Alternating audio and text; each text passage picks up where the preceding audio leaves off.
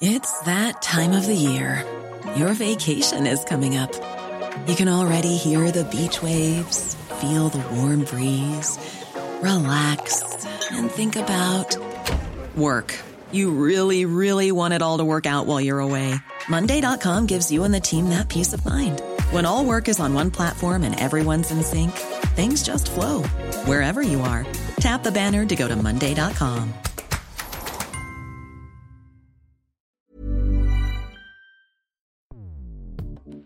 Escuchas. Escuchas. Escuchas un podcast de Dixo. Escuchas Fuera de la Caja con Macario Esquetino.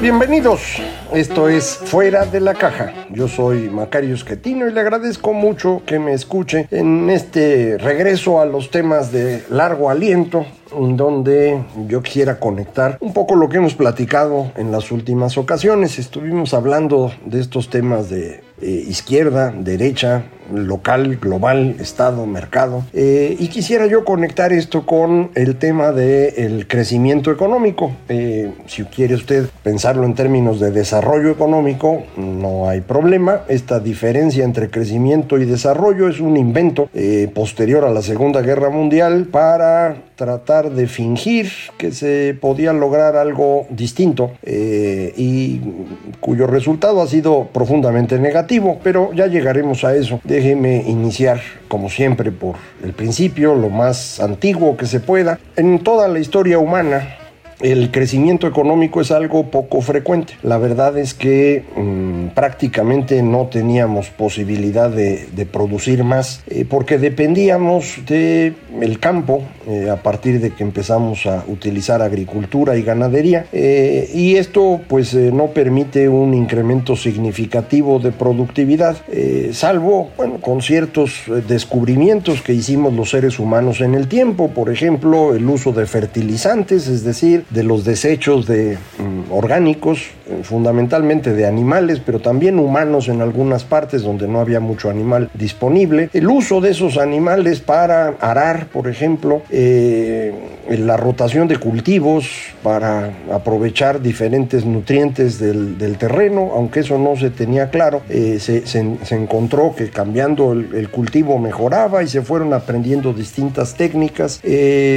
Ya en tiempos muy recientes, es decir, hace 1500 años, eh, fue que descubrimos el uso del arado pesado que permitió sembrar en, parte de Europa, en donde el terreno era muy duro. Aquí en eh, Mesoamérica lo que se utilizaba era la coa, este palo con un con pico para poder ir haciendo hoyitos e ir echando la semilla. Eh, hay avances indudablemente que sí permitieron una cierta mejoría, pero es un avance muy poco frecuente, con crecimientos muy pequeños. Si alguien, si se quería tener más, pues había que ir incrementando el terreno y junto con el terreno las personas que trabajaran ahí. Entonces era un crecimiento más bien extensivo, había que extender el espacio para poder producir más. Si pues uno podía sacar 10% de lo que se producía para beneficio del poderoso, pues si era un terreno grandote, ese 10% era también grandote y esto es lo que permite a ciertas eh,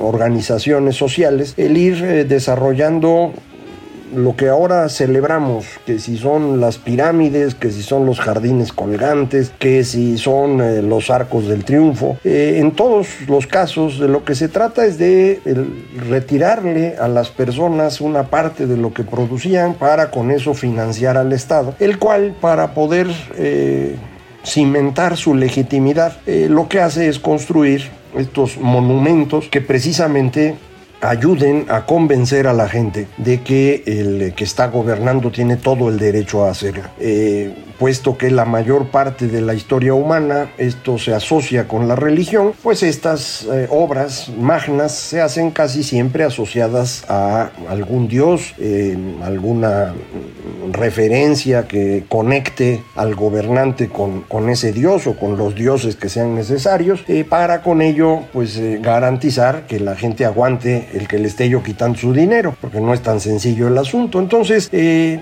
el Estado le quita dinero a la sociedad sociedad fundamentalmente para mantener el control del territorio al interior entre los distintos grupos y frente a otros eh, posibles imperios o ciudades-estado o lo que sea que haya afuera, enemigos externos, los disidentes internos y para fortalecer su legitimidad. Esas tres cosas son las que para el Estado son relevantes y para eso extrae recursos. Eh, la gente deja que le quiten los recursos porque pues eh, cree que el Estado está bien para gobernar, hay legitimidad, poder persuasivo, pero también porque el Estado pues tiene la capacidad de obligar a quien no quiere pagar a hacerlo y esto lo puede hacer de dos formas, por la fuerza, el poder coercitivo o por cuestión de recursos, el poder económico. Son las tres fuentes de poder que existen, coercitivo, económico y persuasivo. De esas tres, la que es mejor en el largo plazo es el poder persuasivo. Si usted convence a los demás de que tienen que entregarle dinero porque así lo dice Dios o así está escrito, pues con eso ya no hay que andarlos golpeando solitos pagan. El asunto es que crear esa idea de que ese Dios se comunica con usted o que está escrito en el libro sagrado, eso cuesta. Entonces crear la legitimidad cuesta bastante y por eso pues se hacen las pirámides o los templos o lo que sea necesario para poder garantizar esta, esta base de legitimidad. Eh, de forma pues que en toda la historia humana el crecimiento económico es, pequeñito, tiene que ver mucho con la extensión, eh, es más o menos notorio alrededor del periodo del fin de la República Romana e el inicio del imperio, una cierta capacidad de producción mayor. Eh, esto que le estoy diciendo proviene de un trabajo que hizo Ian Morris que publicó en versión de libro accesible a cualquiera, Why the West Rules for now, eh, porque el, eh, Occidente controla todo hasta el momento. Este, este, libro tiene detrás un trabajo bastante amplio en un índice que él construyó que llama de desarrollo social, en donde mide cuatro indicadores de desarrollo. El uso de energía, eh, la capacidad de manejar información, la fuerza militar y la población. Esos cuatro son los indicadores de si un lugar está más desarrollado que otro para el señor Morris. Y de, ahí obtengo esta información de el consumo de energía como referencia de la capacidad productiva. y este consumo de energía es muy bajito en el tiempo, va creciendo muy poco a poco, medido por persona. Eh, tiene un cierto avance en Occidente alrededor del Imperio Romano. Luego se viene abajo. Eh, en el Oriente no hay gran avance, sino hasta el siglo eh, 14, 15, eh, pero a partir del siglo XVII Occidente vuelve a rebasar a, Oriente y así se mantiene hasta la época en la que escribe el libro eh, Morris, que creo que es a inicios de este siglo. Eh, en cualquier caso, le insisto, no hay realmente crecimiento económico en el mundo, sino propiamente hablando hasta el siglo XVI. ¿Por qué crecemos en el siglo XVI? Eh, fundamentalmente me parece es un gran momento en el cual la imprenta nos permite eh, un flujo de ideas eh, que abren la posibilidad de crear más que lo que teníamos antes. Eh, aprendimos a utilizar mejor la energía del viento para eh, el transporte marítimo. Esto abre un, comercio adicional que permite mayor generación de recursos. Eh, los europeos llegan a, América y de aquí extraen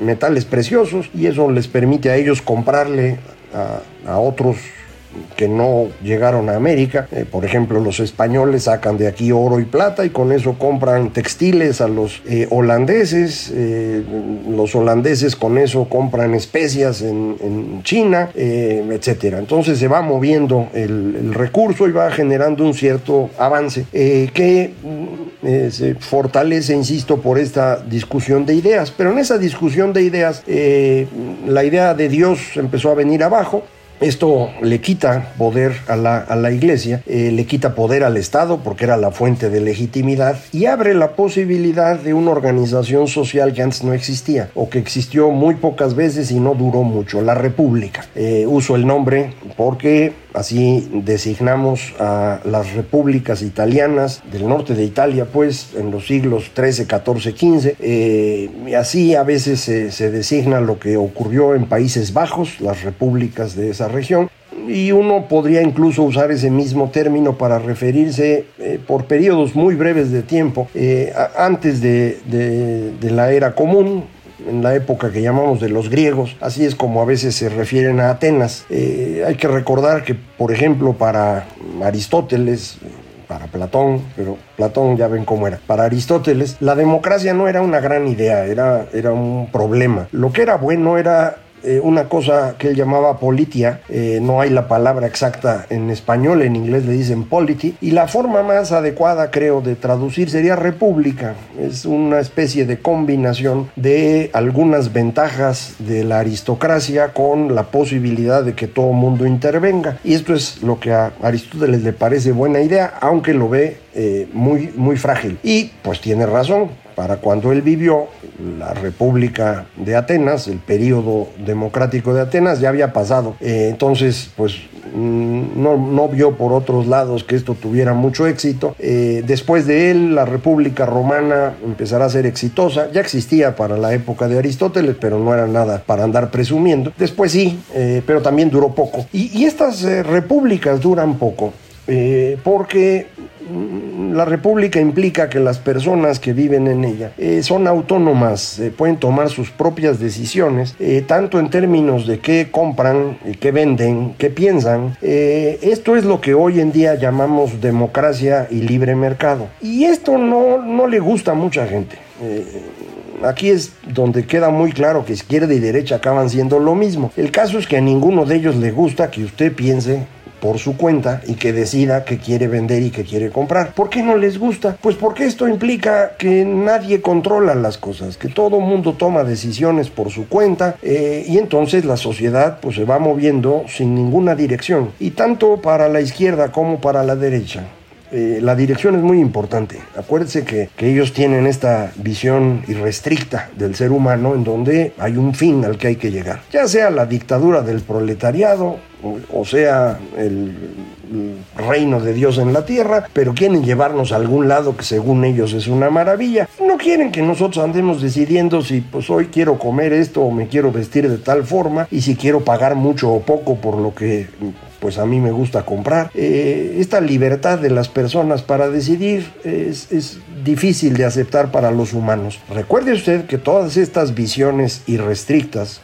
tienen en su origen esta percepción del ser humano como un integrante de una comunidad. Y la idea de individuo, es decir, una persona que negocia, eh, eh, compra, vende, eh, discute, debate, vota, eso no es aceptable para la comunidad en la comunidad todos deben estar de acuerdo y están de acuerdo con base en tradiciones que se han ido construyendo en el tiempo. Entonces, que empecemos así a, tomar nuestras decisiones los pone nerviosos eh, y, destruyen en cuanto pueden. Eh, así pasó con los ejemplos que le daba yo de la época anterior a la era actual. Eh, y así pasó con las eh, repúblicas eh, italianas. Sobrevivieron durante el tiempo en el que el Papa y el emperador del Sacro Imperio Romano Germánico estaban peleados. Y entonces, como se andaban enfrentando entre ellos, se abrió el hueco para que Florencia, Milán empezaran a tratar de sobrevivir solitos con el espacio que tenían. Y aguantaron un rato, pero no mucho. También fueron controlados finalmente. los que sí sobreviven son los de Países Bajos. Probablemente porque pues, estaban lejos eh, de la parte más importante eh, de Europa en esa época. Eh, son derivados de la Liga Hanseática, ciudades que empezaron a comerciar en el Báltico, que lo lograron porque el rey de Suecia estaba peleándose con el emperador y entonces eso les abrió el espacio para crecer. Cuando estos terminaron sus guerras, la Liga Hanseática se vino abajo, pero en Países Bajos esto aguantó. Aguantó el tiempo suficiente para poderse enfrentar con el imperio español y derrotarlo. esas son las guerras de Flandes. Acuérdese usted, Carlos V nació en Flandes, era un flamenco y quería quedarse con toda esa región. Y el enfrentamiento dejó a Flandes más o menos controlado por eh, España y a la parte norte, que son los Países Bajos, Netherlands, Holanda, eh, de manera independiente. Y de ahí surge el eh, rey que va a reemplazar a, Jacobo II cuando eh, ocurre la Revolución Gloriosa. Eh, el eh, digamos, hombre importante, el hombre fuerte de, los Países Bajos era William Dogange y se había casado con Mary, heredera si Jacobo salía, del trono inglés. y ellos son los que van a llevar las ideas de Países Bajos hacia, en ese entonces, todavía Inglaterra, poco después será Gran Bretaña y Reino Unido.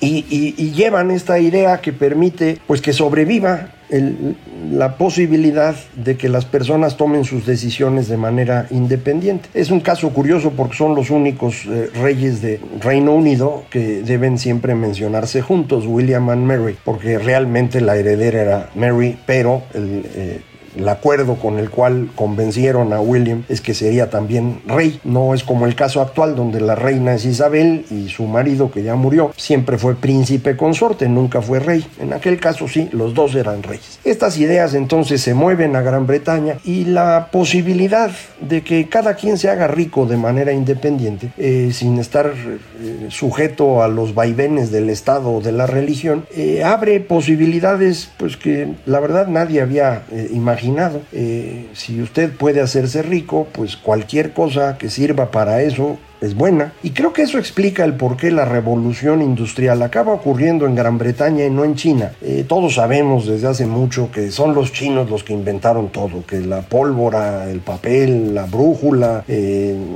la imprenta. Eh, sin embargo, en donde esto funciona no es en China, es en Gran Bretaña. Y creo que la causa es que en China usted no se podía hacer rico. Si lo intentaba, el emperador le quitaba la cabeza. Como había ocurrido en toda la historia humana con todos los que se querían hacer ricos y no eran amigos ni del poder ni de la religión. En Gran Bretaña sí se puede. Y entonces las ideas de los chinos y de los británicos, los italianos, los rusos, los franceses, todas sirven para poder hacer crecer la economía. Y, esto pues se va a empezar a notar en el siglo XVIII con claridad y en el siglo XIX explota y tenemos un crecimiento económico como nunca antes había existido en la historia de la humanidad. Eh, este gran crecimiento eh, por obligación exige un montón de insumos que no estaban disponibles fácilmente en Gran Bretaña, que es una islita donde no hay nada. Eh, bueno, había carbón, eso le sirvió, pero digo, no hay muchos recursos. pero también requiere muchísima energía.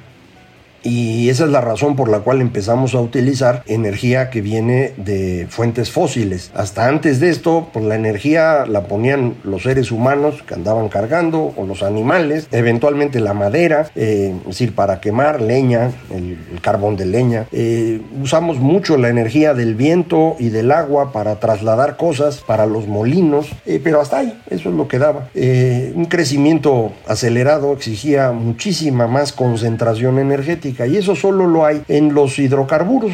Eh, que pueden ser prácticamente carbón puro, como es el caso del carbón mineral, que puede ser como el petróleo espeso, que tiene mucho carbón y poco hidrógeno, o puede ser gas natural, mucho hidrógeno, poco carbón. Y esta información es importante porque de ahí viene el tema de eh, los gases de invernadero y el calentamiento global. Cada vez que usted quiere generar energía, a través de combustibles fósiles, lo que hace es generar una combustión, que es la conexión de oxígeno con el hidrocarburo. Al hacer eso, lo que usted genera son moléculas de agua y de dióxido de carbono. Las de agua no tienen mayor problema, pero las de dióxido de carbono, conforme ha ido creciendo esto, pues se están saturando eh, alrededor del planeta y eso es lo que está calentando. Y por eso queremos reducir el consumo de los combustibles fósiles, pero no todos son iguales. Si podemos deshacernos del carbón y de las partes más pesadas del petróleo como el combustóleo, eso va a ayudar mucho en cambio, el gas natural, que tiene poquito carbón comparado con la energía que genera, eh, pues no es tan peligroso. Y, en el periodo de tránsito que tenemos que hacer a nuevas energías, convendría descansar en gas natural.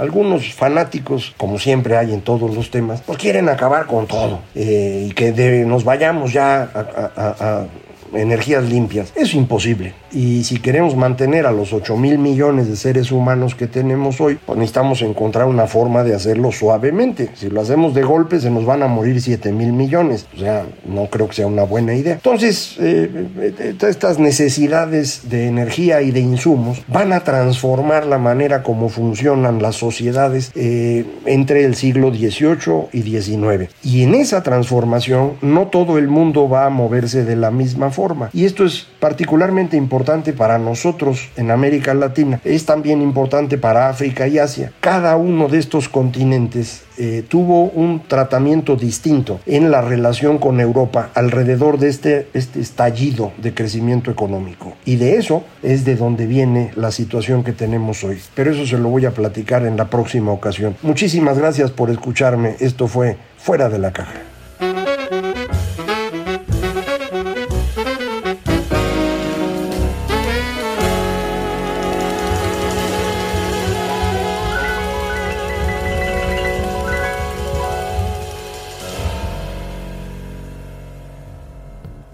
Dixo presentó Fuera de la Caja con Macario Esquetino. La producción de este podcast corrió a cargo de Verónica Hernández. Coordinación de producción, Verónica Hernández. Dirección General, Dani Sadia. Planning for your next trip? Elevate your travel style with Quince. Quince has all the jet setting essentials you'll want for your next getaway, like European linen premium luggage options, buttery soft Italian leather bags, and so much more. And it's all priced at 50 to 80% less than similar brands. Plus, Quince only works with factories that use safe and ethical manufacturing practices. Pack your bags with high-quality essentials you'll be wearing for vacations to come with Quince. Go to quince.com slash trip for free shipping and 365-day returns.